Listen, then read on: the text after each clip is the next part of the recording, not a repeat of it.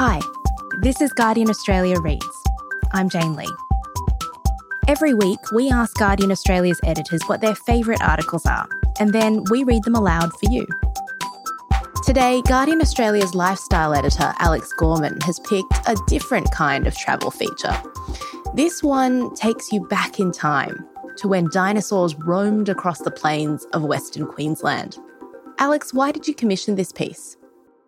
I commissioned this story from Bronwyn Scott because she is a scientist and looks at the world through a scientist's eyes. And I think that an investigation of geological and biological history of a place in travel writing is something that gives you an insight into an area that goes so far beyond the best place to stay or the best thing to eat.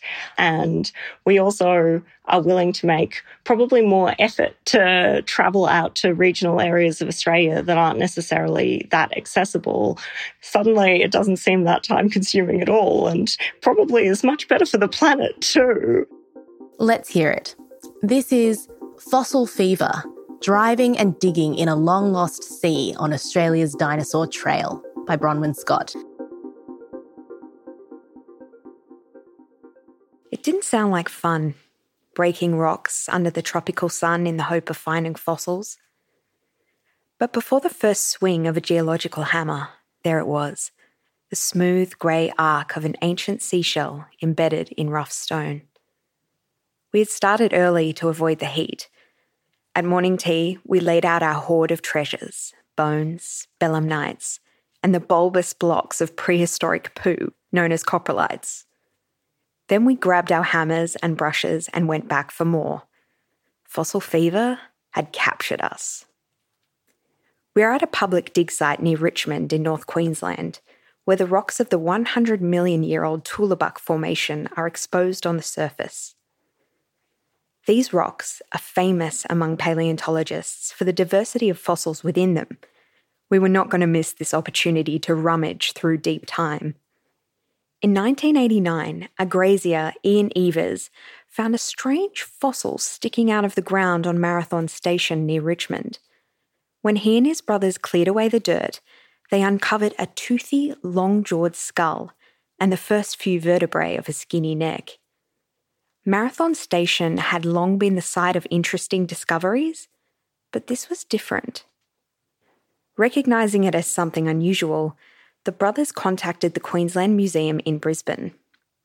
What they had found was an almost complete skeleton of a giant sea-going reptile called a plesiosaur. Paleontologists excavated the skeleton from the stone that had held it since the early Cretaceous period. Nicknamed Penny, the plesiosaur is now the centrepiece of Richmond's Kronosaurus Corner, a museum dedicated to the fossils of the ancient Aramunga Sea. The museum arranges expeditions to public dig sites, and many of its hundreds of specimens have been donated by fossickers working at those sites. Others have come from local cattle stations. This synergy between pastoralists and paleontologists has driven the development of the Dinosaur Trail.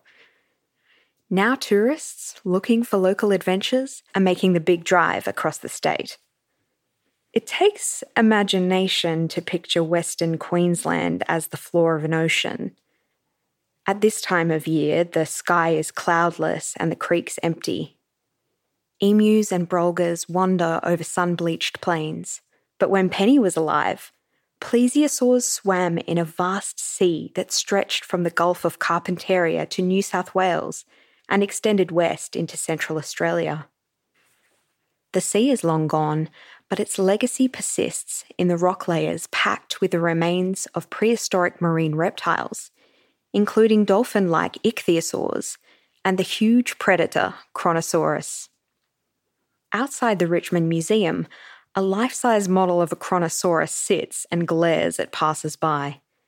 It is ten metres long, and a third of that length is a pair of monstrous, crushing jaws lined with teeth like railway spikes.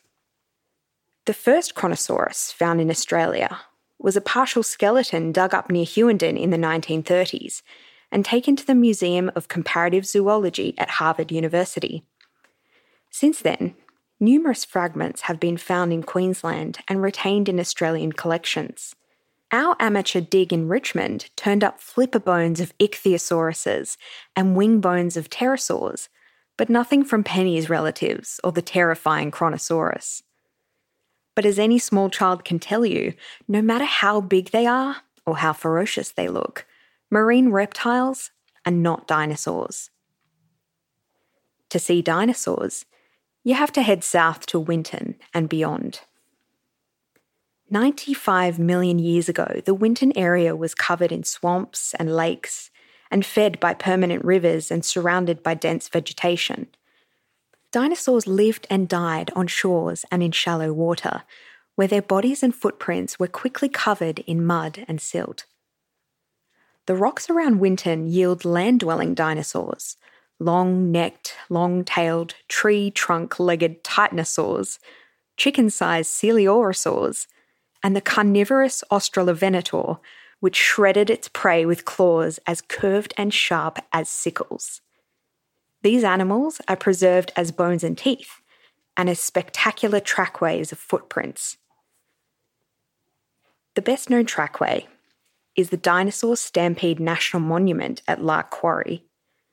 Protected from the elements in a rammed earth building, the prints tell a story of a peaceful prehistoric day shattered by the arrival of a hungry predator.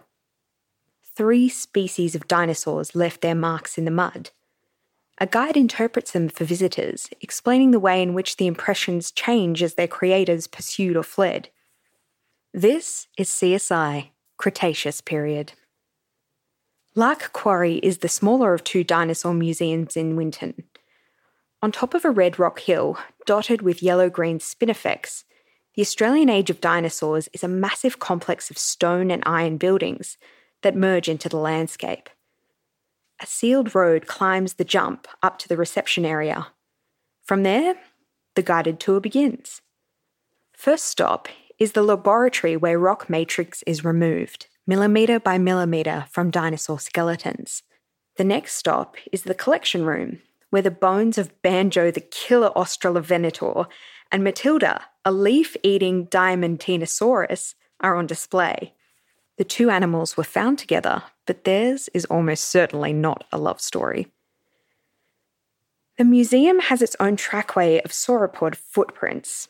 You can almost feel the ground shake with their giant steps. Finally, visitors follow a path through rocky canyons with ancient plants and statues depicting the Lark Quarry stampede. The Australian Age of Dinosaurs owes its existence to David Elliott, on whose cattle station many of the fossils were found. Elliott championed the museum and built research facilities on his property to allow paleontologists to work on the Winton fossils. In two thousand six, Peter and Carol Britton donated fourteen hundred hectares of Mount Landsborough Station for the site of the new museum. The rest is prehistory. We finished our trail back among the Aramunga Sea reptiles, this time at the Stonehouse Museum in Bullia, in Queensland's Channel Country, but there is so much more to explore.